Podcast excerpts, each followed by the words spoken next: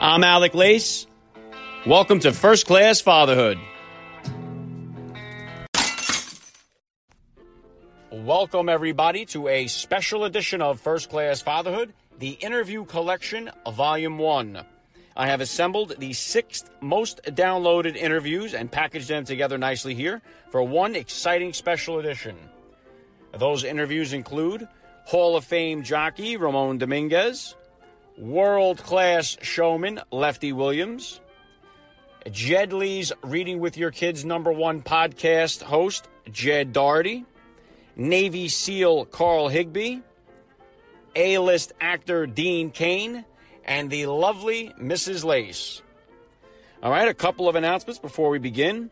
First off, the Middletown Public Library event has been postponed and pushed back one week to Saturday, May 26th at 11 a.m. I hope to see you there. Check my website, www.firstclassfatherhood.com, for more details.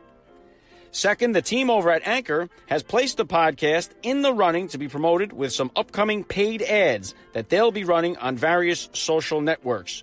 So be on the lookout for that. Very exciting. All right, with that being said, please enjoy the following six interviews in their entirety.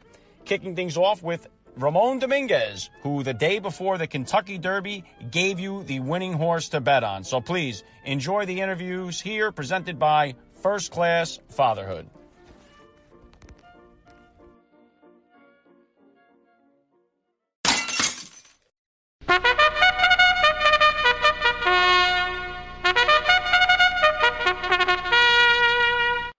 Welcome back to First Class Fatherhood. Very excited about today's guest, who once upon a time at Saratoga Racetrack managed to pull in six winners in one racing day. It's no wonder that he is a Hall of Fame jockey, also happens to be a first class father. I'm talking about Ramon Dominguez. Welcome to First Class Fatherhood. Good morning. Thank you so much for having me. It's not every day you ask a kid, hey, what does your dad do for a living? And he says he's a jockey over at Belmont Park, or a former jock, I should say. Uh, something different. Uh, how many kids do you have, Ramon? Two boys, two boys. Uh, oh. One that is going to be 12 uh, in July and one that is 13 and a half. Awesome. Do, do, the boys show any interest in picking up the family trade there? Do they want to ride? Do they want to become jockeys? Uh, they have ridden before. Uh, they have gone to a couple camps, and, uh, and honestly, they don't really show that much interest, at least not yet. No, it's funny because as you were introducing me, uh, I was thinking because you say, well, it's not too often that you get to a father that, that is a professional jockey, but I feel like my kids, while I was riding, they thought that every father, that's what they did. Uh, we live right next to Belmont Park and they go to school nearby. And one day they went to the track and they I just with their friends, their friends are just blown away. Oh, look at the horses, and they're like, yeah, that's my dad, but just like, yeah, that's what my dad does. So uh, if, even now, I don't think that they really um, think that it's anything special just being an athlete. So, but they do enjoy going to the races, but I think it's more about just the the whole atmosphere and the environment and just being around horses, but not so much about riding per se. All right. Well, you've been retired now for five years. About uh, do they miss seeing you out there? Do they want to see you back in the silks and back out on the racetrack? No, not at all. And actually, sometimes like they will talk about what they want to do when they grow up, and I have asked them if they want to be a jockey, and uh, they don't really think that that's a good good choice given the, the danger of the sport. So I'm okay with it. But I know they haven't really even talked about me going back to riding or anything like that. No. What are some of the difficulties you faced being a world class jockey and a first class father? Walk me through some of that.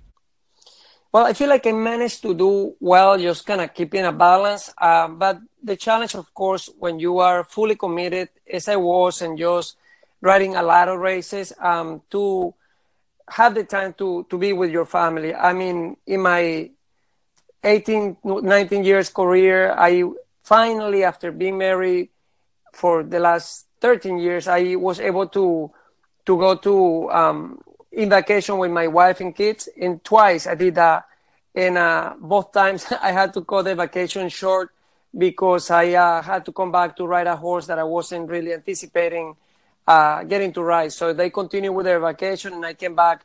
So that kind of exemplifies how challenging it is because it's not like a regular job where you say, well, I just take off. Although you have the ability to take off when you want, at the same time, uh, it's never easy because somebody else is waiting to ride your horses, if that makes sense. All right. Well, I don't go to the racetrack anywhere near as much as I used to, so maybe I'm not at liberty to say. So I'd like to get your opinion on this because it seems to me that the racetrack or the horse racing industry in general seems to be having a difficult time attracting that younger millennial uh, better slash fan. Uh, do you find that to be the case? Yes, and and this is something that is a very uh, it's, it's a talk among the racetrack goers and as well as the people who are directly involved in racing. And I will give you my opinion on that. And it's something very, very important to all of us who are somewhat connected to racing. So definitely there has been, um, in the last few years, a shift in the way that we even communicate. And when you talk about not even the, the young, young kids like your kids, my kids, but even the millennials, uh, they are at a very fast paced life right now where they just don't even call, they just text. And so I feel like we need to evolve with society and be able to connect with the with them the way they really just speak the language, so to speak. So uh, I know that the tracks are definitely investing the time and the money to to really tap into the understanding of how and why these people what what makes them fly, so to speak. So um, and also with the even younger generation, like your kids and my kids, the tracks are of course want to create an environment where they will feel like, hey, it's okay to go to the track. It's more of a family thing. Like Saratoga is a prime example of an amazing place where people don't even have to go to bet on the horses. Uh, they can go and just enjoy watching the, these beautiful animals or just getting signatures from the jockeys or trainers as they come back from uh, running the races. So, um, but I, I do think uh, definitely the track are diving into understanding what is uh, appealing to this new demographic, the millennials now. All right, now, now I grew up going to Meadowlands, Aqueduct, Yonkers. Those are the tracks I kind of went to. And although they always packed them in, I mean, even on the weekdays, the place would be mobbed. I, I wouldn't necessarily call it a family atmosphere then. I mean, now I, I see they added the, the pony rides and the face painting and all this type of jazz. So back in the day, those weren't really the best places to hang around sometimes, or you definitely didn't want to bring your kids or your, or your wife to, the, to, to those places. But that's all turned around now, right? At most racetracks? De- definitely, yes. And right now, I mean, if you go again, I can talk from the tracks that I hear in New York, like uh, Belmont and, and, Saratoga are two racetracks who that, that you can definitely go with your family and have a great time, and it's a safe and enjoyable place. So now, people like you and and I, um, we know how the game works and what the whole dynamic of, of racing. So we don't really need a whole lot of a uh, instruction, about the the upcoming generation definitely need to have a better understanding of, of the beauty of the sport, and so that's why uh, they are really investing the time into understanding what is uh, the best way to approach them. All right, Ramon, what kind of advice would you give new fathers out there? Well, I can take a lot of advices myself, but uh, it's something that I absolutely love my journey as a father uh, it is no an easy thing, especially when the kids are like my kids approaching these teenage years and they are getting a sense of independence and uh, which is normal. At the same time, uh, I feel like I have learned to become a better listener and instead of always uh, dictating and saying, well, this is the way it is, there is a time and a place for that. However, uh, it's also trying to put ourselves in the shoes of the kids and looking at life through their eyes and uh, coming to a common ground and, and I one thing that I have learned recently is uh, as I try to uh, tell them to do something, and they basically there is a little pushback. I'm open to asking them. You can uh, basically change the rules uh, if you give me a good reason. And sometimes they come back with a great explanation or a great argument, and I say, you know what, great, we can do it that way. So it doesn't have to be black and white uh, we can definitely come to a gray area where we can communicate and basically negotiate. and, uh, and it's actually great. It's something that is enjoyable because um, no one, regardless of how young they are and whether they are supposed to listen because you're their father, uh, no one really wants to be told all the time what to do. So it's great when there is this uh, common sense of uh, respect and understanding. Well said. Well said. All right. Hall of Fame jockey career in the books. Got any upcoming projects that you're looking forward to? Yes. Well, I'm working on actually a project with, um, I'm creating a platform that is going to have a, a sport equipment for jockeys and equestrian that I am extremely excited because I know this is going to be something great for the animals, great for the sport, whether it is horse racing or uh, show jumping, you name it. Uh, it is something that is going to also be great for the participants, like the riders and the jockeys. So um, uh, that's something that is going to be coming out uh, fairly soon. Uh, well, tomorrow is the 144th running of the Kentucky Derby. Uh, do you have a horse you could give my listeners, Ramon? Give us the inside pick here. Who do you like tomorrow in the race? Yes, uh, Justify is, is my pick. I like him a lot for the Derby. All right. If you can't get it from the horse's mouth, get it from the jockey's mouth. Hall of Fame jockey, no less, Ramon Dominguez. I cannot say thank you enough for giving me a few moments of your time here on First Class Fatherhood. Anything else you'd like to add? No, again, thank you so much for having me and all good luck and best wishes to all the fathers and enjoy the, the experience and enjoy the journey of being a father. All right, Ramon Dominguez, everybody. I'm going to be right back after a quick spot. Welcome back to First Class Fatherhood. Joining me now, if you've been watching the series Little Big Shots with Steve Harvey, you would have known my next guest son, his youngest son, the little dribbler. I'm talking about Lefty Williams, former Harlem Globetrotter and current Harlem Dreams showman. Lefty Williams, welcome to First Class Fatherhood. Thank you. How's it going? All right, not too bad. Now, I have a three year old daughter myself, and I get a chance to go see her ballet recitals, and I know the kind of feeling I get just watching that. Could you kind of walk me through the emotions as a dad watching CJ up there in front of millions of people? Um, I mean, my kids have always been around it, so it's kind of it's kind of different. You know, my, my kids have always been around, um, seeing me around it. You know, being a former uh, Harlem Globetrotter and, and being the showman of the Harlem Dreams um, my, my, kids have just always been around it, but it's, it's always a good feeling. You know, um, some of it was actually edited out. Uh, I did the show with them, but um, we didn't want to. We didn't want to uh, take away from what CJ brings because, as you see on the show, here's a three year old going toe to toe with Steve Harvey. You know what I mean? He definitely held his own. He's the youngest kid to do the show, so we were really, really excited about that. So, you know, so I was actually behind stage getting ready to come out you know, and um, but but we, you know, very very excited. My wife, uh, my children, uh, everyone's really excited. My wife is a Jersey City girl too, so the the shout out to Jersey City made a lot of people very happy. I can tell you that. Oh yeah, tell me about it. He's not even from Jersey City. He knows that mom and dad is, but he's not even from Jersey oh, I City. I thought that was great when he hit him with that. Yeah, yeah. He he he didn't he didn't you know a three year old you have to prep with questions you know and he didn't he didn't he didn't even let Steve get a chance to ask any questions. Steve asked no questions that that that was a part of the pre-interview. Like it was really, it was really like a freestyle. That segment, I promise you, um, was a freestyle. That was pretty amazing. Now let me ask you this: as far as how does he turn that off? Does he turn that showmanship off, or is it kind of like that twenty four hours a day with him? No, my son's like that twenty four seven. You know, uh, CJ's like that, EJ's like that, my daughter Kiara's like that. Um, they just have a knack for uh, for for what it is that you know for entertainment. They see Daddy do it. They've seen Daddy do it. So it's just it's that's just that's just them. You know what I mean? Like I don't know any other way to any other way to put it. They they you know they that's them twenty four seven. And how are they as siblings now? How do they handle like especially CJ Spotlight? How are they with each other? Do they have their normal camaraderie? They're very supportive. Oh yeah, now everybody has their own little thing going on. You know, my daughter um, is getting ready to do something with Nickelodeon. CJ just did something with NBC. Uh, EJ and CJ just filmed a movie together for Netflix.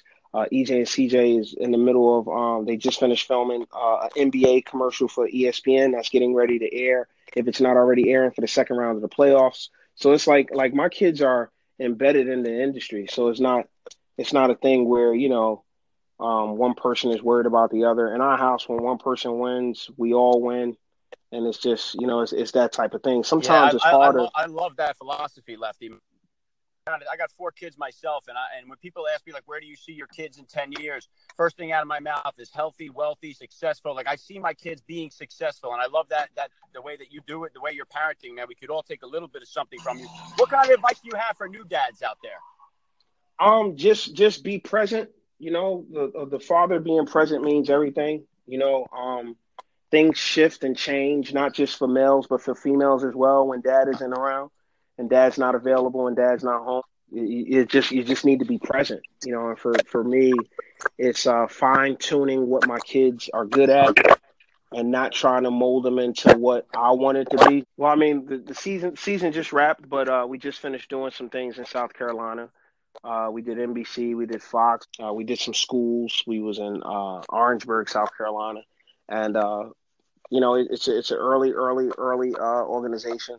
Um, the guy who used to represent my career is now my business partner, and uh, people don't know that I'm really I'm the co-founder of the organization. A lot of people don't know that. You know, we're in 20 other countries, uh, excuse me, 30 other countries, 20 uh, U.S. states, eight provinces of Canada, and it's quickly growing. We're we're present everywhere. As you can see, CJ just wore his. Uh, you can't tell him he's not a member of the Dreams. You know, he wore his his uh, Harlem Dreams T-shirt and using his Harlem Dreams basketball with Steve Harvey. You know, so we're we're present.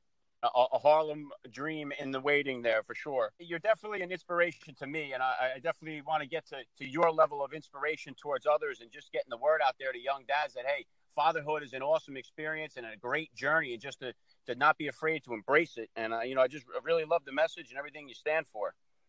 No, I appreciate it. It is something that you got to embrace because my dad wasn't really there for me. He was in and out of my life. He was mentally, physically abusive.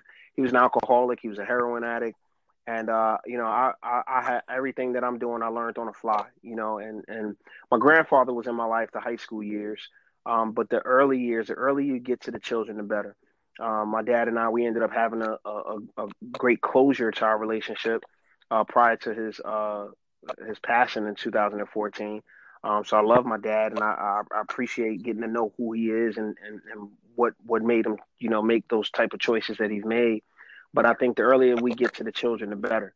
I think it's very important what you just said there too, because it, it, goes a long way to say that just because of the experiences that you've had in your life doesn't mean that history necessarily has to repeat itself. There is an opportunity to change, learn, develop, and grow from those experiences and turn it around and really make a difference, which is what you did. And man, that's why I say you're, you're a very inspiring person, man. It's awesome to hear. Appreciate it.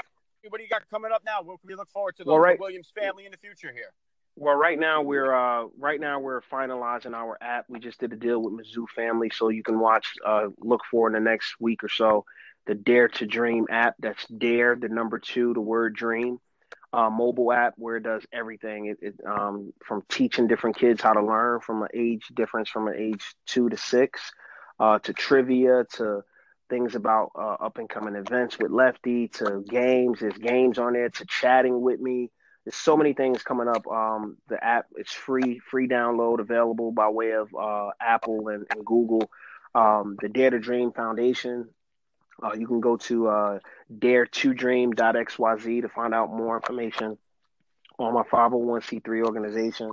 Uh, that's the word dare, the number two, the word dream.xyz and it's a it's a character and uh, development and sports development foundation where we teach kids not just how to become great athletes, but to, but to become uh, great citizens. If I was to leave anything, leave a leave a uh, leave a quote, maybe maybe just leave a quote um, that I'd leave, you know, for for anybody listening, any father, any kids listening.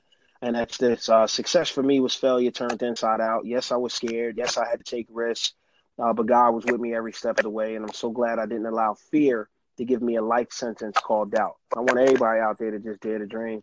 This is your boy Lefty. Stay tuned. I'm I'm proud of this, you know, that, that you're doing this podcast and, and, and showing fathers in the first class. Life. Awesome message. Lefty Williams, everybody from the Harlem Dreams, his son CJ Williams. You've seen him on the little big shots, the tiny dribbler. Man, Lefty, thank you so much for taking to give me a second here on First Class Fatherhood. Anytime. Thank you so much. I appreciate what we'll you're doing. Back after a quick spot. All right, welcome back to First Class Fatherhood. I will be speaking to another first class father, a former licensed and certified social worker. He has been inspiring audiences as Jedlie since 1983. He has brought a magical message of caring and community to millions of hearts in the United States and Puerto Rico.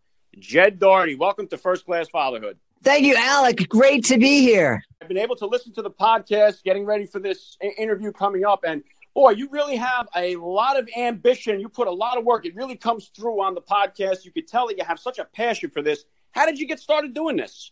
You know, I loved talk radio growing up. It was something that uh, I spent hours and hours listening to, you know, different uh, talk masters here in Boston, starting when I was a little kid. And, and, uh, you know, when podcasting came along a few years ago, I thought this is, really neat. And I, I, was always looking for a way to connect with the parents of, of the kids who were seeing my live shows.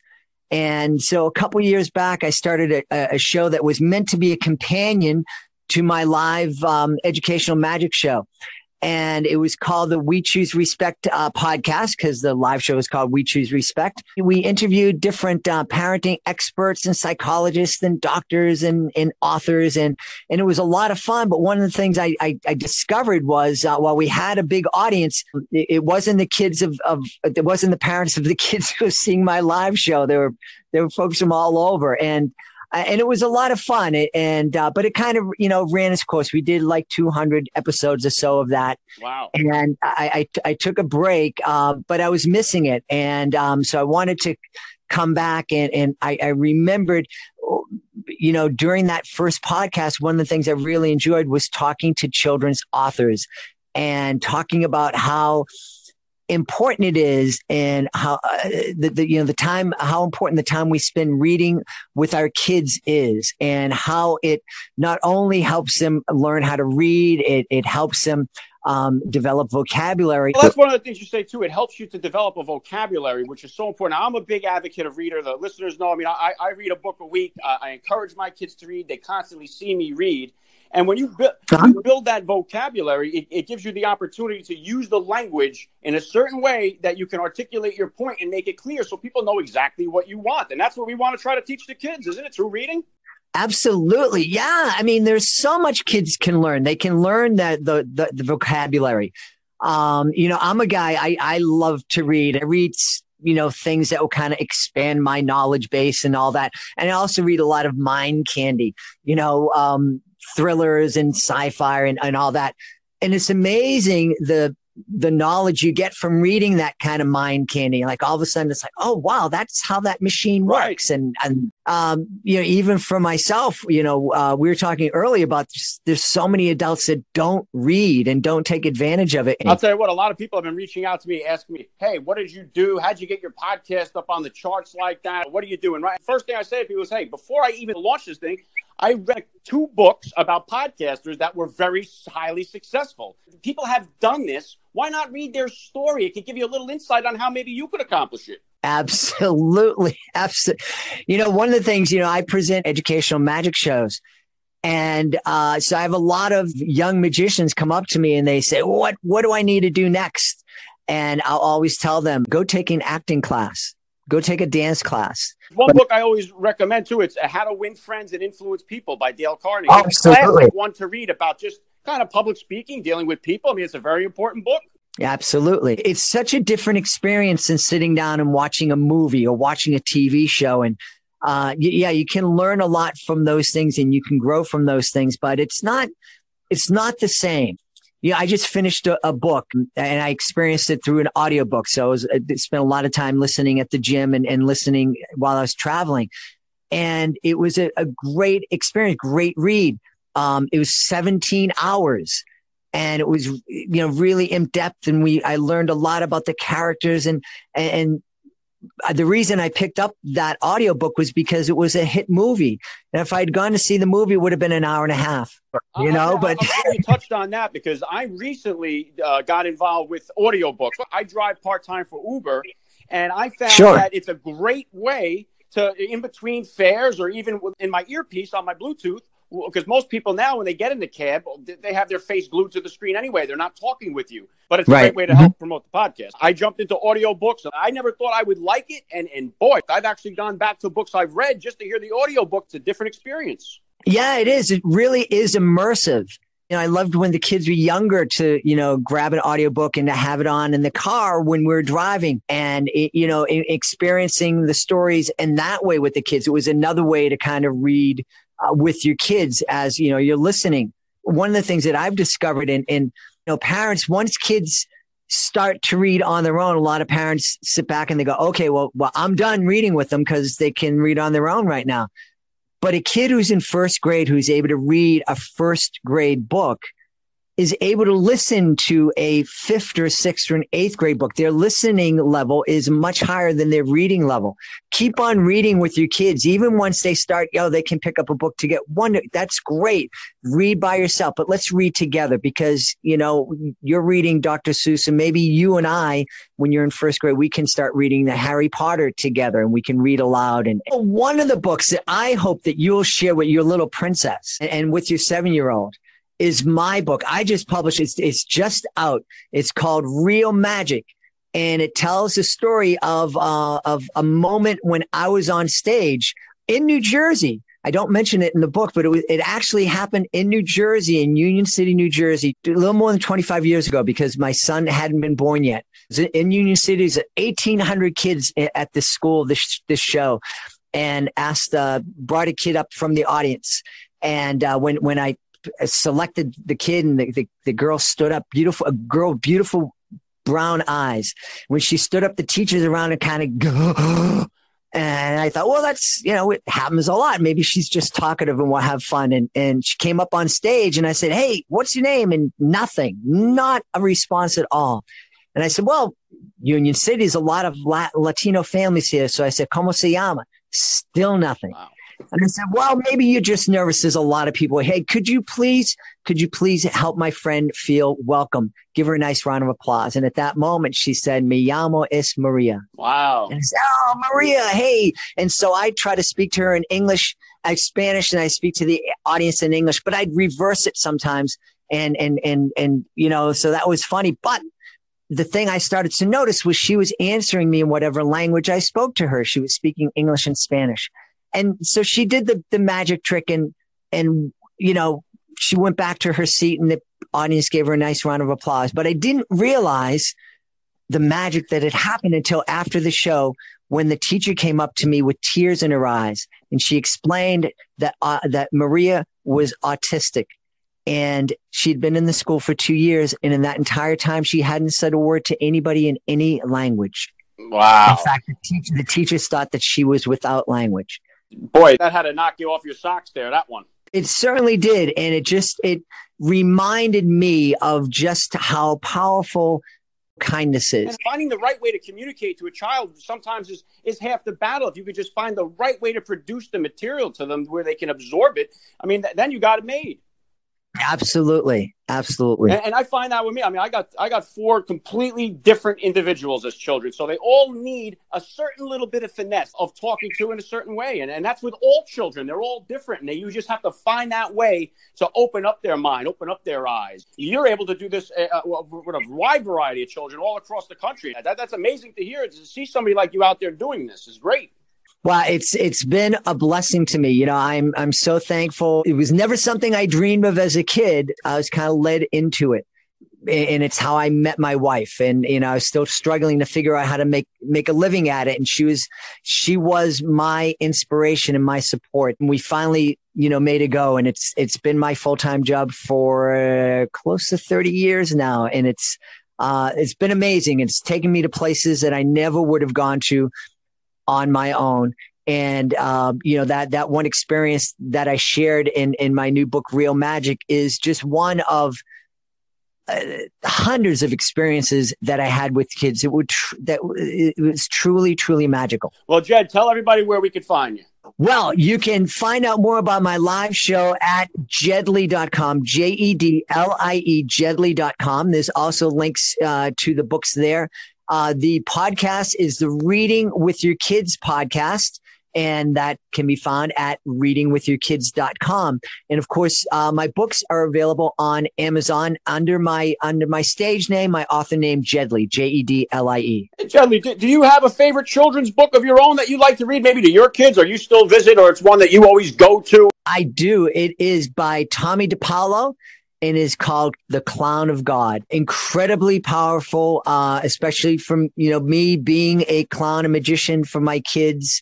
Um, really, really touching story. Um, and yeah, I highly recommend that book. Awesome, awesome. Jed Doherty, everybody, a first class father. He told you all the information. You can find out more on my Facebook page, on my Twitter page, and uh, I will be tweeting it throughout the day. So uh, Jed, I can't say thank you enough for coming on the podcast. Alex, it's been a pleasure, my friend. Looking forward to meeting you in, in, in the real world. Yes, sir. I will see you down the line. See you at the top, as Zig Ziglar would say. All right. Take care, my All friend. Right, Jed, take care. We're back after a quick break. All right. Welcome back to First Class Fatherhood. Joining me now is a former Navy SEAL who was a member of the team responsible for capturing the Butcher of Fallujah. He is the author of Battle on the Home Front and Enemies, Foreign and Domestic. He also happens to be a first class father. Welcome to First Class Fatherhood, Carl Higbie. Well, thanks for having me on. Also, uh, he's going to be adding another uh, candle on his birthday cake today. Happy birthday, Carl. One year older. All right, just to uh, bring the listeners into this here, I reached out to Carl about a tweet. Let me just share the tweet with the with the listeners. You had tweeted out. Remember when our society idolized strong figures who worked hard, had no excuses, and fought to win. Now we settle for mediocrity, idolize wimpy social justice warriors, and tiptoe around political correctness. Now that struck a chord with me because I was a part of that society who idolized strong male figures. Break it down for me, Carl. What happened, and how, as dads, can we push back and turn it back around? I'll tell you, you know, it's it's disheartening because you know I have two young children, and uh, I, I see them being brought up in a world where you know, people aren't idolized for their successes or victories. They're idolized because, you know, of mediocrity. And that to me is hard to cope with. You know, I, I am I'm not a person who's accustomed with settling for less. Everything I've ever done, I've done it to the maximum amount of my ability. And, you know, small story, my daughter had a gymnastics event. You know, everybody gets a medal, whether or not they complete the task or not and that that to me is a really hard thing to cope with because back when we were growing up, I am 35 today, so it's not you know I wasn't a kid that long ago, but even then you were rewarded for winning, and I see people like Arnold Schwarzenegger who look politically I don't agree with him that much anymore, but at the end of the day, like he is a classic example of setting your mind to something, overcoming all odds, and winning and doing it well. And that is something that needs that mentality is no longer taught in today's schools. And it's really disheartening. There are people out there that, that I do see that want to idolize the strong figures, especially father figures. As dads, what can we do to change this or push back? Well, you got to teach your kids. Now, there's this there's this big movement in our school system now where the students belong not to the parents, but they belong to the school. They belong to the communities and they belong to society and and that's fundamentally false. I think that's part of the reason. You know, without getting too political on this issue, I, it, is it is a problem that you know. There's no wonder in the most prosperous nation in the entire globe uh, ever, we have our suicide rates have tripled in the last 20 years. And that's a societal problem. And it is a problem because A, sometimes parents don't take the necessary initiative to you know raise their kids properly with the right values because either they don't have time they don't have the financial resources or they just don't care. It is something that every single parent must address. So when i'm with my kids i make sure that my phone is down i am in front of them and we are paying attention to these to the certain things. And i try to have every single day because i have an ex-wife and i'm currently married with another child. And every single day with both my children I try to instill some sort of lesson into something we are doing that is fun. What age do you think is the, a good age to introduce a cell phone or social media to the kids? Yeah, I actually shut down my Facebook in protest to this whole thing, which is, you know, for me, it was one of my main distribution platforms for a lot of my content. And I still shut it down because I believe principle over power.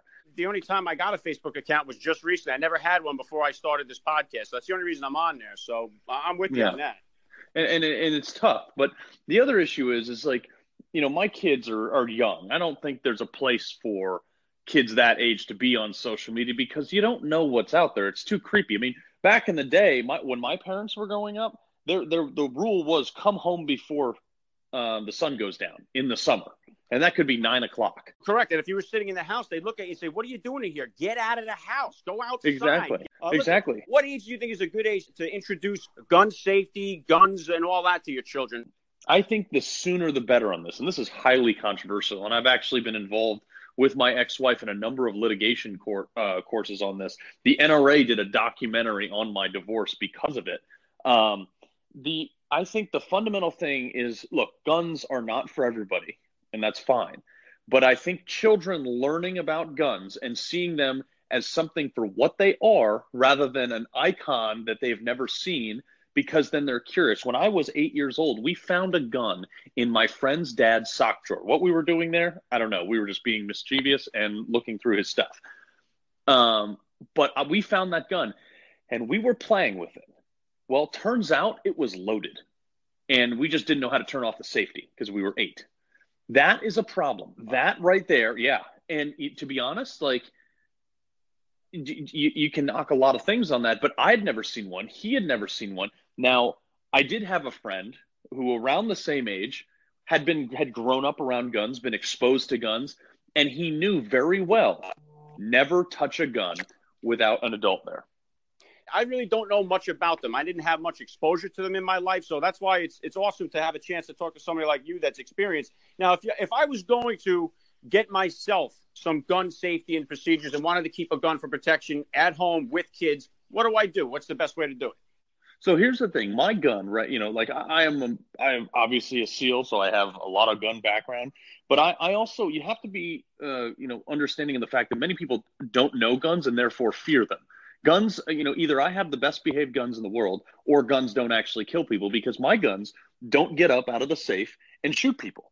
Um, I have had a break into my house, and I have dealt with it with a firearm. That was some uh, story in your book, man. That was crazy. Four guys coming in. What? what they, they picked the wrong house.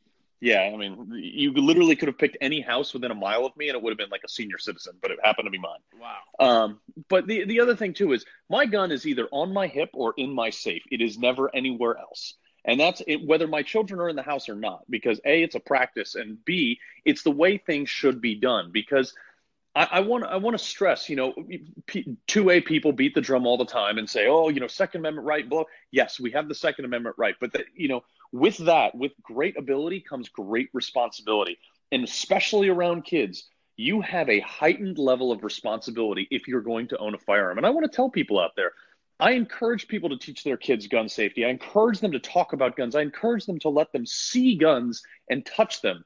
You know, they don't have to shoot them just so they know that they are not this fictitious instrument that when they find one, it's all of a sudden this this massively taboo thing that they just want to get into. Right. Usually, the only time we see guns will be like on the TV and in some kind of movie where the guy's holding it gangster style and firing off a few rounds. So that's what we kind of, you know, someone yeah. like me that's not exposed to all the guns, it, it, looks unrealistic until you're until it's in your hand. Like you said, you find yourself in that situation with a loaded weapon, then all of a sudden it's it's realistic really quick.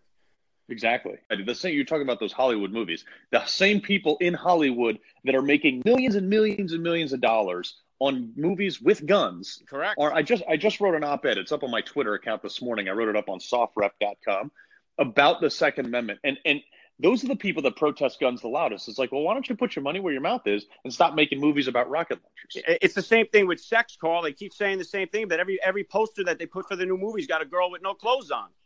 Exactly even the commercials today during like a, a, regular sports game that we have to deal with. You hear viagra commercials cialis commercials. It's never ending. Yeah and the problem is is we are not as parents we are not afforded the ability through the advent of the internet and social media to really be the ones to be the gateway of the information of certain controversial things to with our own kids. And it, it, it's bad but the only way to do it is to positively influence them on things you know and i say like Second Amendment is a classic example. The sooner you start teaching safety, the more assured you can be safe. On a different note, how, how do you feel about like football, contact sports, and letting your kids at what age do you think introducing them to like football would be? I mean, I'll be honest. I was, uh, you know, I, I, showed up for football my freshman year of high school at 110 pounds. My knees were actually wider than my thighs, and they told me to take a hike. So um, I went in. I found the wrestling room where there were weight classes, and I ended up being a state champ. Um, I, I, I, will say that uh, the problem is with these impact sports and things like that. kids are getting bigger, faster, stronger. You look at someone from, you know, played football in the 50s that was a, a record setter. They don't hold a candle to our collegiate players now. I mean, Correct. that is how far it's come. Granted, at the same time, like you can't wrap your kids in bubble wrap. I I always tell people, I think there's there's two types of people in this world. There's people who have been punched in the face, and there's people that haven't. And how you react to being punched in the face is a measure of your character. And I, I think that, you know, I, I'm not saying go out and punch kids in the face. That's not what I'm saying. What I am saying is that let your kid get punched in the face and don't cry and don't sue and don't freak out. Let him learn from it. And if that means getting hit hard in football, fine. But I think that, you know, our kids today, like, look, I was eating dirt and digging holes in the backyard from such a young age. And my parents let me do it. They're like, hey, don't dig down in a deep in a hole and get hit in the head with a rock. Well, guess what I did? Dug deep down in a hole and got hit in the head with a rock. And I learned not to do it anymore seems like you said the society seems to have gotten soft. Even me, when I played high school football, there was a kid broke his ankle during practice. The coach was like, "Let's uh, don't call an ambulance, call a hearse, move the practice up 20 yards." I don't know where all that mentality has gone.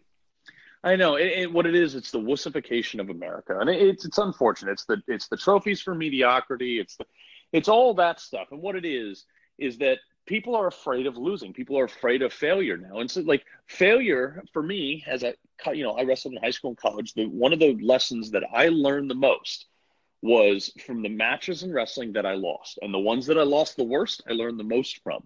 And it was because losing is a true testament to your character. Getting punched in the face is the true testament of your character. And how you react to that defines how much success you will have in your life. And my parents instilled a, a, huge set of morals in me by saying, you know, I, for instance, my senior year of high school, I wrestled 171 and I went all the way to the state finals and I ended up pinning the guy in the state finals. And I turned around instead of jumping up and celebrating, it was in the first minute of the match.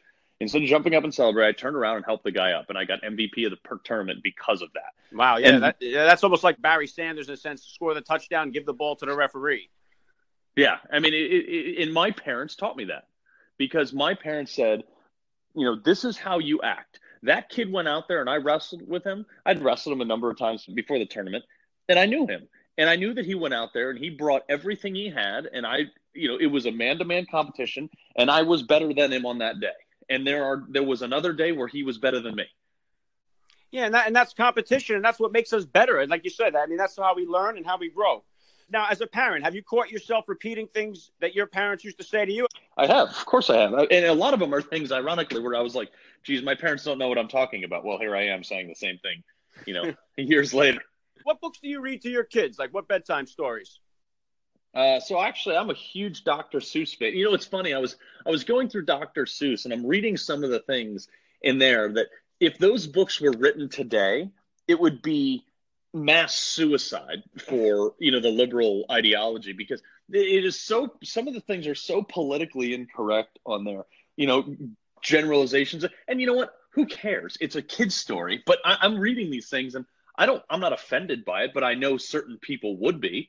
What kind of music do you listen to with your children? What kind of songs do you sing with them at night? Put them to sleep. Uh, well i actually can't carry a tune to save the life of me um, but you know, I, we we listen to a lot of country music. Um, my my daughter actually really took a liking to it. I like it. So that's uh, that, that's what we have in our house. All right. Was there was there any aspect of SEAL training that got you ready to navigate fatherhood? Any any certain aspect? Uh, patience. we have patience is tough. Yeah. No, it definitely is. Are, are you planning on any more, Carl?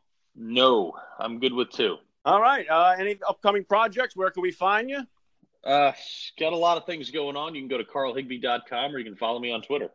All right, guys. Former Navy SEAL, first class father, Carl Higbie. Happy birthday. Thank you very much for giving us a few moments of your time.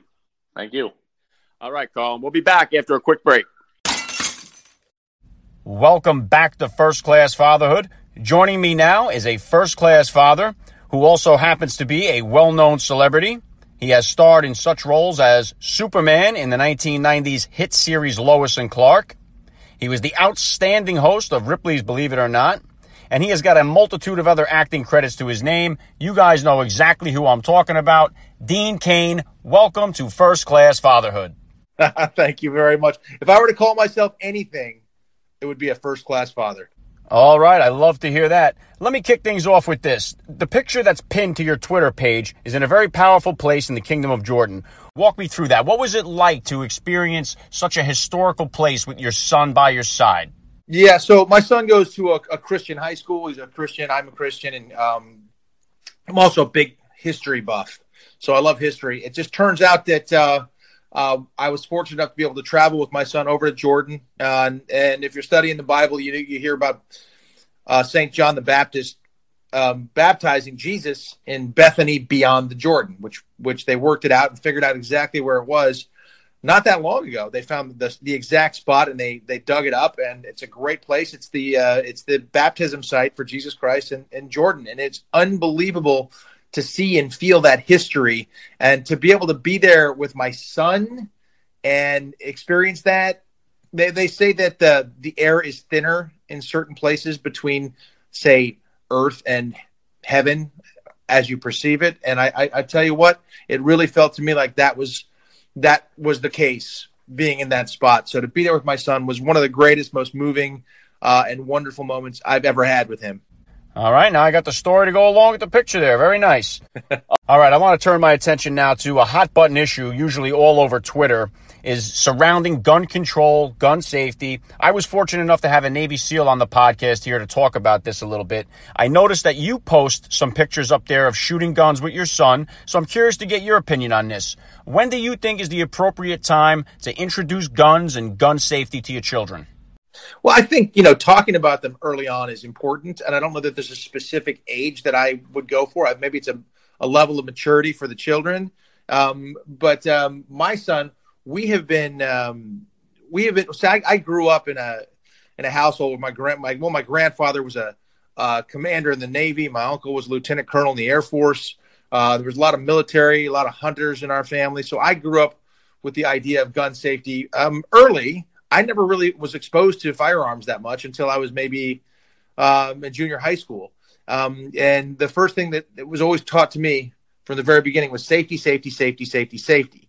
And I learned that very early on. And then um, after college, really is when I got into a lot more shooting than I do now. So for my son, what I thought was important because I have firearms here at the house, and I'm uh, and I'm very clear on on how to use them and how to work with them. Even the even airsoft guns, things of that nature. We treat every firearm, even the airsoft guns, as though they are a deadly weapon. If or you know, but I don't look at them so much as weapons as I look at them as tools too.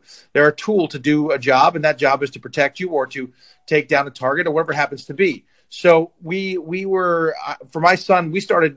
I don't know. He was probably he was probably around uh, nine or ten years old the first time he fired a shotgun, um, and he didn't like it. And this is a kid who plays a lot of video games. So when they talk about how video games and things like that lead to violence, this is a kid who played some um, some violent video games. But the moment he shot a real weapon, um, it was a whole different world.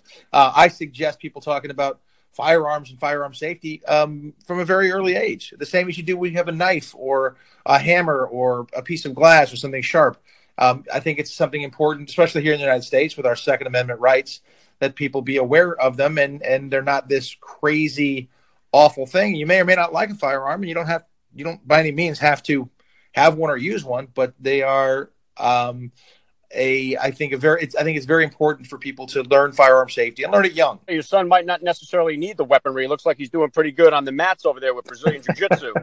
uh, when did you get him involved in that, or is that something that he jumped into? You know, it's a funny thing is I wrestled a lot in high school. I played I played a lot of sports. I played football, baseball, basketball. I played every sport under the sun. I loved athletics. I loved team sports.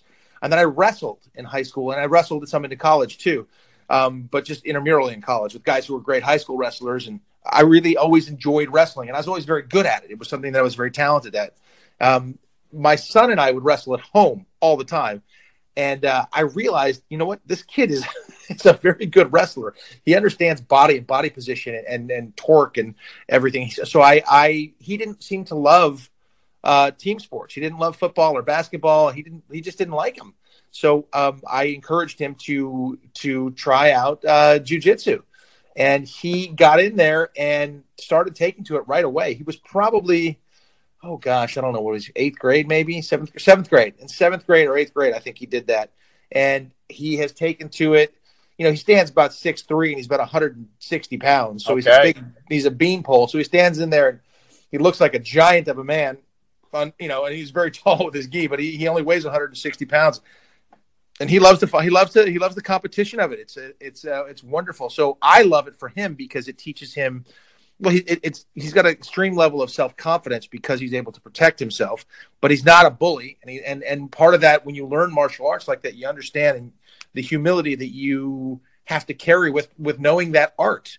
And he really takes that to task. And um, i have seen him grow as a young man as a and as a human being uh, because of his participation and also there was also a really pretty girl i think that he wanted to to, to chase over at the jiu-jitsu gym so that helped him with his motivation as well All right, yeah, a little motivation, a little inspiration, whatever it takes. Yeah, I, I train Brazilian Jiu Jitsu myself, and, and I do plan on introducing it to my three boys at some point. Uh, my oldest just turned 12, so great time to do it yeah, you, you're right, you're right. Okay, many of my listeners are single dads who are actively asking me to bring more awareness to some of their struggles in the journey. Uh, what could you share with them about your journey as a single dad? Woo! We have an hour for this or 45 Yeah. minutes because I could talk for days on this subject.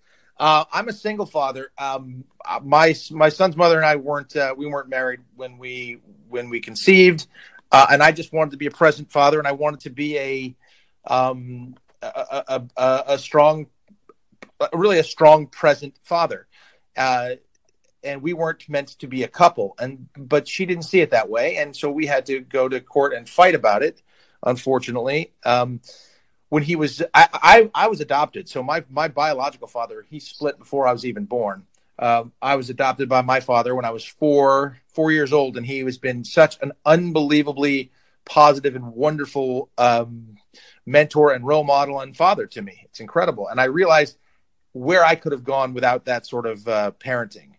And he's a very different father than I am, but um, but I, unbelievable. I so much so that I named my son after my father. They share the same name. Wow.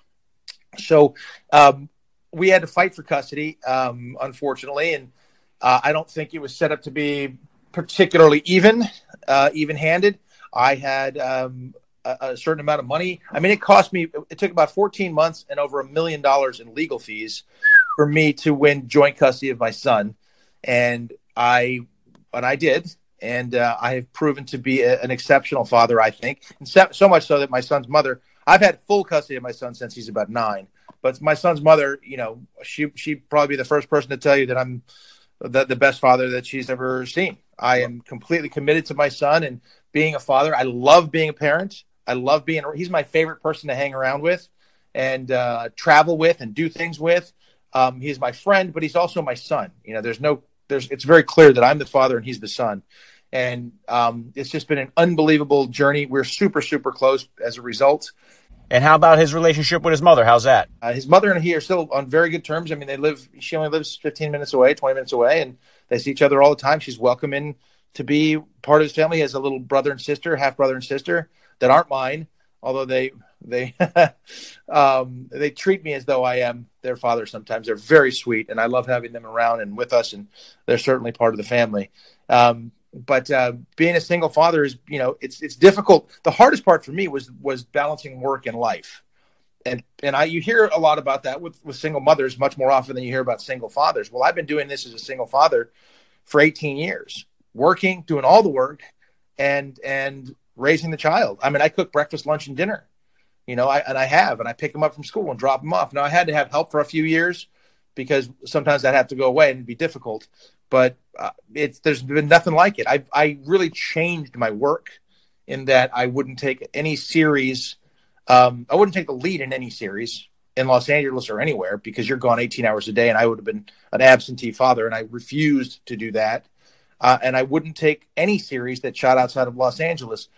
Uh, I also wouldn't take any series, any any film or, t- or or movie, television movie or anything like that that shot longer than three weeks. Again, because those were the limits I you know put on myself uh, for distance with my son. I wanted things to be completely normal and ha- and be around him all the time. I coached his football, baseball, basketball teams. I was at I was at everything. I can't coach him in jujitsu, but I show up at every event I can be in. I, I love being a, a father and and being present in his life.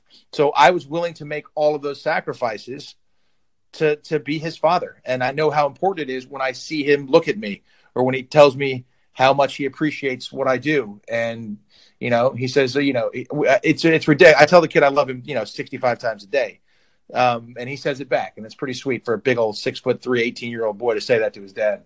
Yeah, be- beautiful. Well said. I'm with you 100% of the way on your view of your family. I, I look at my kids the same way. I, I truly see them as uh, individuals that I'm going to want to be around when they grow up. I, I, see the future as very bright for them, and I'm constantly, uh, whenever I'm asked, I'm always saying, yeah, I see the future as very bright for my children. My friend, that's good parenting. Yeah, th- uh, thanks a lot for that. Uh, listen, what advice would you give new fathers out there? I would, I would say, um, try and be patient and forgiving and forgiving not just for uh, you know the child but be forgiving to yourself because you're going to make mistakes as a parent we all make mistakes and you're going to do things wrong and feed them something wrong or do something a little bit off and that just happens. That's part of it. Be forgiving on yourself. Be kind be patient and forgiving. Um, it's a marathon. It is not a sprint. So, yeah, very, very, so well said. yeah try and have your patience um, because your and your life is going to be different and hopefully better as a result. Mine certainly has been. All right, now you mentioned in there that you wouldn't take any parts or roles that would take you away from parenting, but looking back, are there any particular roles that you really wish you didn't have to pass up on? Oh, there's a whole bunch of them. I hate to say it because other people played the roles, but you know, I I had to turn down Band of Brothers. I had to turn down um, a, a series that was shot in Canada, which would have made me one of the highest paid actors in television, and it ran for many, many years. Um, we were there, done, but at the last second, it got killed because um, I would have to fight a, a, move away case, and my attorney with my son, and my attorney didn't think that I could win that. He just said, "I can't guarantee you're going to win this." So I said, "So you're telling me I basically have a choice, which is to make all this money and have this great series, um, or I'll be a father." And he says, unfortunately, that's the choice you have. Wow. So I chose, I'll be a father. No problem. Done. Wow. Yeah, it took me about that, a millisecond to make that decision. Yeah, that's a slam dunk right there. Yeah, but I, there are a lot of people who don't make that decision. And it's unfortunate. Yeah, that that's part of the reason why I'm on here too, Dean. Because I'll tell you what, I drive Uber part time, and I listen to so many of these young dads, young fathers talking about fatherhood in such a negative light, and I always try to turn them around and say, "Hey, guys, you know, fatherhood isn't all that bad. They they always just have this negative undertone to them about it." Yeah, I don't think it's a negative thing at all. It is the greatest thing that I've ever done. If you look at my Twitter bio, the first thing I say is father. The first way I identify myself is as a father. Fatherhood first. I share your philosophy on that, no doubt. Okay, tell me about some of your upcoming plans with the family. I'm sure you got a few. Oh my gosh! Well, my gra- my son graduates from uh, high school here in, uh, in, in the end of May, and uh, for the first time, I am free to sort of do anything I want to in 18 years as far as work and travel goes. We're going to do a lot of traveling. I know that already. Uh, but he's going to take a gap year. He's going to take a gap year. He's fortunately the kid did very well and was accepted to every school. Like he applied to I don't know seven schools, and he got into six of them. And he's trying to make his decisions, and he's got some great choices and some really great opportunities. But we're going to travel for a year and, and do a lot of things. I've done a lot of travel in the last uh, um, a, a, tremendous amount in the last six or seven months, eight months. It's been madness. Uh, about nine, ten different countries, and and just kind of all over the place. And he traveled with me to a lot of them: Poland and Armenia and England and Spain and uh, Jordan and Israel. And it, it, we've had some we've had some incredible times. Um, Australia. Uh, so we're going to continue to travel, and I'm going to continue to work. Uh, I'm doing all kinds of different work because um, do, you know if you do a series, again, I, I won't. I would only do a series if I was a it was an ensemble and I was part of the cast. I wouldn't do it if it was my own show. Again, because you're just gone. You're married to that series if you do that. Um, so we're going to see. It's a brand new. It's a brand new world as soon as he graduates, and I'm I'm excited to see how that goes. And I'd love it if he decided to come and work with me and be around me. Oh, well, is he showing any interest at all in taking up the family trade there? You know, he's 17. He's almost 18. He shows interest in everything. but but I encourage him. My job as a parent is to expose him to everything and let him decide. And and and I can encourage and I'll encourage him, but I won't direct him to do anything. You know, I'll just say, okay, this uh, here's this. You've seen this. Here's that. Maybe consider this or what do you think about that? But I but I won't ever tell him where he has to go. He shows interest in, in filmmaking because it's fun. Um, but uh, you know, he hasn't really dived into it deeply. He's been an actor. He's very talented in front of the camera, actually, if he wants to be. Tall, good-looking kid, um, funny with a great sense of humor. Um, I don't, I don't know where he's gonna, where he thinks he loves, you know, video games and games of that nature. So he may, he may very well design games and and way out earn his dad. That'd be great. I can retire on his back. All right, Dean, let me give you this scenario now. Let's say you bust in on your son and you catch him binge watching 90210 on Hulu. How do you respond? well, is it my is it my 90210 or the uh, or the new one? Come on, Dean. There's only one Beverly Hills 90210. So it's got to be mine then. Okay, if he's watching my version, it's okay. As long as, as, long as his homework's done. Actually, he, at this point in time, I don't even ask him if his homework's done. He's he has to take personal responsibility. He's learned to do that and he does it on his own and he's going to sink or swim on his own. He's 18, you know, he's almost 18. At this point, I'd be like, you know, you better be watching dad's version of 90210. That's the only thing I got to say. How have you handled social media with him? Because he's 17, so he grew up right in the heart of that transition from cell phone to smartphone like it. Yeah, I'll tell you what, that's a really good question. And, and, and it's very different, I think, between boys and girls. Um, I was, uh, he doesn't have a Facebook account and he never will, hopefully. Um, I don't either. Uh, uh, he does have Instagram and he's got, uh, you know, Snapchat and those things, but he's never been too crazy about that. I'm, I've had very clear conversations with him about what he should or shouldn't post, uh, what he should or shouldn't send to others. Um, none of that sexting stuff and things like that. I explained that to him in depth, and I've shown him examples and uh, had the conversation. Now, of course, he's going to make mistakes somewhere. He hasn't yet, as far as I know but uh, it's a really hard place to to to cross into. I, I highly suggest that parents, um, you know, you give a, certain it's it's trust but verify. Trust that the kids are going to be doing the right thing. Take set the guidelines for them, but verify. You got to look in. You have to see their tweets. You have, I knew all of his passwords. I knew every device. I would sign on to it, check it, check his not his tweets, but I would check anything, any correspondence with his friends, just random checks and go through things. And it got to the point where he didn't even worry about that. He would just show me things and be like, hey, dad, so and so said this. What if I said this back? Would that be blah, blah, or, or things like that? Or how about if I post this and wrote that? And so as, as opposed to him trying to hide stuff from me, he he would tell me, oh, dad, I got this weird, you know, message from so and so. What is this? And I'd be like, that's just uh, someone fishing for your information or it could be some, you know, and so he would talk to me about it. And that's the thing, you know, the more you're around your kids, the more you talk to them about it, the more you're encouraged. I, I picked up all sorts of things because of him, like Snapchat. There's no way I was going to get on Snapchat. Yeah, I still haven't figured that one out. I mean, you know, so hey, Dean, that's another reason why I'm out here because I'm trying to stay ahead of my boys with the technology. In fact, last year at my son's kindergarten graduation, when they got up there to say what they wanted to be, seven out of the 10 kindergartners said they wanted to be YouTubers when they grow up. So I'm, I'm trying to stay ahead of the game here. And, and if nothing else comes out of this podcast, at least I got a little street credit with my boys where I can say, hey guys, out of the four of us here, who had, who had the number one podcast here? Wow. so yeah, my guys, they'll watch YouTube videos of other kids playing video games that they've never even played before. It, it kind of boggles my mind. It's, uh, I know my son did the same thing. He had a YouTube channel. He was, but you know what he did? He was playing. He was playing Call of Duty and things like that. Then he started editing his stuff, and he, he taught himself all that stuff. And I was like, you know what? You're learning a very valuable skill. Your storytelling. You're doing things. Um, as long as his homework and things were taken care of, rock on. But I was there. I would play the game. I learned how to play the games with him. Again, it's one of those things. I learned how to be with him. I was with him, so I, I took the time. I learned the games. You know, when I would go away, we he liked playing World of Warcraft back in the day, and I would when I was away uh, when I would be in Europe for two three weeks, I would get up and if you call your you know your 12 year old on the phone, the conversation is like, "Hey, how you doing?" And they go, "Good." How was right. school? Fine you're like, okay, you're not giving me anything. So um, I, I would go on online and I would play a game with him for an hour. And we would be on the game together, playing the game online and talking to each other. And I would hear all kinds of stuff then. So I just, I, I always say, you know, for me, I just tried to participate in his life, not in an overbearing way, but just be part of it. I'll sit and watch him play video games. I'll sit and watch it now. Him playing video games. We'll talk about the stuff he's doing. We play things together still.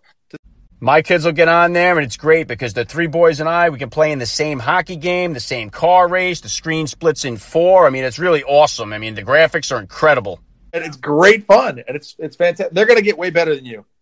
Oh, they already are. But I'll tell you what, I'm more impressed with their chess game because all three of my kids, they're very good chess players in their own right for their ages. So I'm more impressed with that. That's a wonderful thing for thinking and thinking ahead and uh, it's just a, that's a wonderful thing to learn. Chess is a fantastic game. I don't think I would want to play your kids. I think I'd get beat. Oh, they would bury you. All right. Before I let you go, do you have any kind of final thoughts or final words of wisdom out there for Fatherhood Nation? You know, I just you know when you were talking about uh, fathers and fatherhood and people wondering about you know what it's like. Sure, it's a great. I just want to just say to the the the the new or or considering fathers, those who are about to get into the ball game, I, I look at my life in a lot of different ways. You can look at life like you can say, okay, I remember like my my junior high school that my my elementary school days. I can remember my high school days. I remember my college days. They're like little phases of your life. And you hear this and it sounds cliche. My the biggest and best part of my life has been since my son has been born. And the world changed when I got this kid in my life. And you know, no one's perfect. He's not perfect. I'm not perfect. We do imperfect things, but he is the most perfect guy. I can't I can't tell you, you know, what it's like as a parent.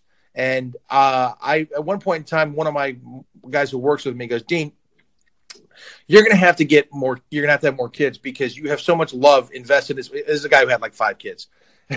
and he's like, you have so much love invested in this one boy that anything happens to him, it just breaks your heart, and it really does. It destroys you and I would love to have many, many more kids. It's the most fun and the greatest thing in the world when you they see you and they're excited and they're happy and the hugs I get from my kid and you know he's like you're the best dad ever. He tells me I'm the best dad ever. Again, five six times a day, and I I, I just adore it. And I say to the, anybody who's you know getting into this world, it's a big responsibility, but it's the greatest thing. It's been the greatest gift in my life, and and it can be the greatest in theirs. So I would encourage them to embrace it um, and and and and be a good present parent. You're never going to be perfect, but if you're present and you care and you're there, you're going to raise good, respectful young men and women, and, and I think that's really important. Uh, very soon, we'll get a chance to see you take on the role of grandfather, perhaps. Let's not let's not say very soon because the kid's only 17. I'm not ready for that yet. I don't want to be grandpa yet. Starting a you know you know a, another not it wouldn't be a second family, but adding on, I would love to be a father now. I'm 50, I'll be 52 in June, and uh, I would love to have a whole bunch more kids. Okay, listen, I cannot begin to say thank you enough for taking the time to stop by and share some of your insights on fatherhood. I really appreciate your message, and the world could use a lot more dads like you. So, best of luck to you and your family on your upcoming travels, and thank you very much for joining me here on First Class Fatherhood. No, I'm honored to be uh, a, a, a, small part of this wonderful podcast and the message that you're putting out there. I could not be more in support of what you're doing. So keep up the good work. Way to go, Dad. All right. Thanks, Dan. We'll be right back after a quick spot. All right. Welcome back to First Class Fatherhood. It is with great privilege that I present this very special conversation. We are 32 episodes into the podcast. It is about time you have met the woman behind the man. I have been basically, let's face it, folks, flat out lucky to have landed such a stunning woman to be able to spend life's journey with. So far, it has been an amazing ride. I cannot wait to see what the future has in store for us. She has been my biggest support system through everything I've ever tried, whether that's been selling t-shirts at Belmont Park or that's here doing this podcast. She has always been behind me 100%, and you cannot even begin to imagine what that does for your self-confidence to have uh, that type of support system. So, uh, with great privilege, I'd like to present to you guys uh, Mrs. Lace. Welcome to First Class Fatherhood. Hi, honey. Thank you for having me. All right, got a little shiver there. Let's take the listeners all the way back. Let's go back to when you were pregnant with our first child. We were over a relative's house and there was a baby at the dinner table. Uh, take us there. Well, I remember being asked if I wanted to hold the baby, and I had said no. and I remember telling you when we came home that day, and you asked me why I was so hesitant and didn't want to hold the baby. And you jumped right in and held the baby and I felt like because I didn't have any experience with babies prior to being pregnant with our first, I thought people were going to look at me weird that I was holding the baby wrong. And it's funny you say that too, because I think it, it, does matter. I did. I was exposed to being around children very early in my life. I became an uncle at seven years old uh, to my nephew Ryan, whose music you hear playing at the beginning of uh, each episode of First Class Fatherhood. Him and his band, Like Minded, are killing it. Uh, so, you know, please download their LP. Uh, but yeah, I was exposed to children. My sister had three kids pretty much back to back there, and I, I had a nephew and nieces early on. And I had zero experience, never changed a diaper, never really held a, an, a newborn, an infant. And I remember during that pregnancy thinking you were going to be schooling me with our first child because I had zero experience. And I, I remember that kind of really dissolved right away, right? Immediately. Yeah, yeah. I definitely felt that instant bond when our first was born. And I remember feeling much different when he was here physically outside. I remember it being like maybe like four or five months had gone by before we even brought up that experience. Been like, hey, remember that time back at the. I, I still think to that memory because I feel like it, it centers me and reminds me that motherhood, being a parent, is forever changing, you know? Yeah, and then the transition from obviously from having one to two, I've talked about. You heard the podcast there, and I usually tell people and maybe you can concur for me here on the podcast the difference between going from one to two and then the jump from two to three. Two to three was definitely the hardest. We were outnumbered, and he was definitely the hardest sleeper. Uh, I don't think I slept that entire first year. But I do remember being outnumbered with three to two, you know, two parents and three yeah, children. I, I think that was the moment for us. It was like this got real. Like at but that one time. of my one of my favorite memories after our third was born was you had to go to work. You you had all these days you saved up to stay home with me to help me out in the beginning because it was a, you know a big difference, a big change. And I remember just wanting to go out for the first time with the three of them by myself. And I made this excuse to get like diapers or wipes at Target or something. And I had the two older ones inside the cart, our third in the the carrier in the in the front of the cart and I went in, I got diapers, I got wipes, we I got them all packed in the car, got and back inside the house and I remember feeling like a super mom because I just went to the store with the three kids. And and it does it builds self confidence. I know that was the same for me. Like even just to walk with them in the carriage by myself, that's another thing to conquer and you feel good about. Once you get home and you take them out and you get home, you feel like wow, I did that on my own. It gives you a little bit of a a little bit of a boost. Yeah, it does. All right, you got to share the story real quick there about our middle son and his uh, kindergarten picture. Was it? yes, it is. It is definitely my favorite memory of our our our second son, you know, our second born. And he had he was in kindergarten class and they have this thing for Mother's Day called Mother's Day tea. And the teacher was amazing and had all these fun things planned that the kids, you know, do for all of us moms, you know, that get us those happy tears going. And she had these portraits that she had your child draw of you and it was a little game where she had them up on the wall numbered and she knew whose was whose and you had to guess which one your child drew. and I remember looking at the wall and there was one crazy portrait with like red eyes and black spiky hair and I remember thinking, "Oh, please, dear God, let that not be my my portrait." And sure enough, that was my portrait. and I remember doing the fake smile, like, oh, it's great. I love it. It's wonderful. And I remember like thinking, you know, this is crazy that, that he thinks I have red eyes and black hair. And on the way home, he's in the car seat with this big smile. We had such a great experience together, a great mother son bonding experience. And I remember saying, I don't have red eyes or black hair. And he had this silly grin saying, I tricked you. and that is him in in a nutshell, you know, this big goofball to this day, you know. In his mind, that was the that was the biggest joke of the day and, and he got you and it was perfect. Oh yeah, he just wanted to trick mom and and he didn't want me to guess it. All right, let's try to get a little deep this year. Maybe you could share with the listeners something personal. What are some of the biggest changes you've noticed in me by adding a girl into our family, the girl dynamic? Well, first, before I, I go into that, I wanted to say while I was pregnant with her and we found out we were having a girl, I would get so emotional at the thought of it after having three boys. Not for myself, but anytime I would envision our little girl and you holding her or playing with her, that's what would make me emotional. The thought of you, you know, being a father, because you were already a great father with our boys. I, I couldn't even imagine how it would be with our girl. I wonder how many text messages we must have shared during that nine month period of like we're having a girl, or that four month period since we found out, and Oh, then uh, it was like a constant every day, like wow, we're having a girl. yeah, yeah, it's just real, yeah. just uh, just amazing that it was going to be real. I, I have to say, um, when she came out in the delivering room, and the one thing that sticks out the most to me was when you said, "Yep, definitely looks different."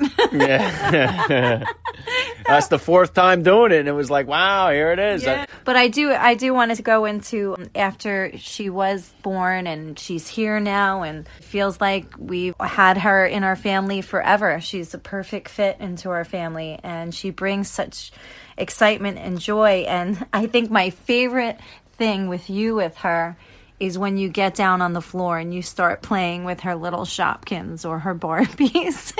and she asks a million times to want to play with me, Daddy, want to play with me, Daddy. I think it's the sweetest thing. And I think too, having gone through it with uh, our third one and how quickly that toddler era went by, uh, I know with her now, I try to just absorb it as much as I can because I understand how quickly it's going to go, and I and I, I wouldn't trade any of the time for the world. Absolutely. What are some of the things that you are looking forward to the most seeing me go through as a husband and a father uh, of all the, um, let's say, opportunities headed our way? Well, thus far, I have to say it's been an amazing experience. Watch you grow into um, the father that you are now and that you have been. I am looking forward to those big milestone experiences.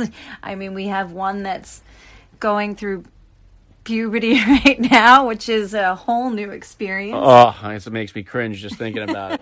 the voice cracking and all that. Um, but having those big talks, and you know, you're going to have a lot of them. You're going to have three of them, three of those big Yeah, talks. I, I think more the word puberty makes me cringe more than the actual uh, experience of having to tell them what it's all about and all that stuff. So it's just more of the uh, like I did the one thing about the play date and just some of the terminology. It just makes it so much more difficult, I think, to get the message across. Wow, that must be you and a guy thing, I guess, because I don't have that. Yeah, issue. you're right. But I, I definitely am looking forward to those big milestones. I mean, we have three boys, so y- you've got a lot uh, future stuff that you got to take the helm with.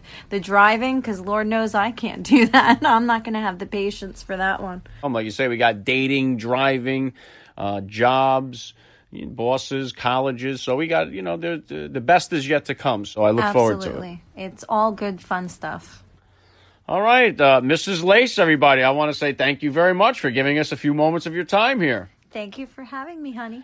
All right, that's going to wrap it up for this Friday special edition here on First Class Fatherhood. Thank you for joining me here. Enjoy your weekend wherever it takes you out there. If it takes you to the football field, to the soccer field, to the baseball diamond, wherever it takes you, please enjoy your fatherhood weekend. I will see you back here on Monday with a very special guest, former Navy SEAL Carl Higbie. So you definitely don't want to miss out on that. Please subscribe. Thank you for joining me here. I'm Alec Lace. You're listening to First Class Fatherhood. And you may not always fly first class, but you are always a first class father.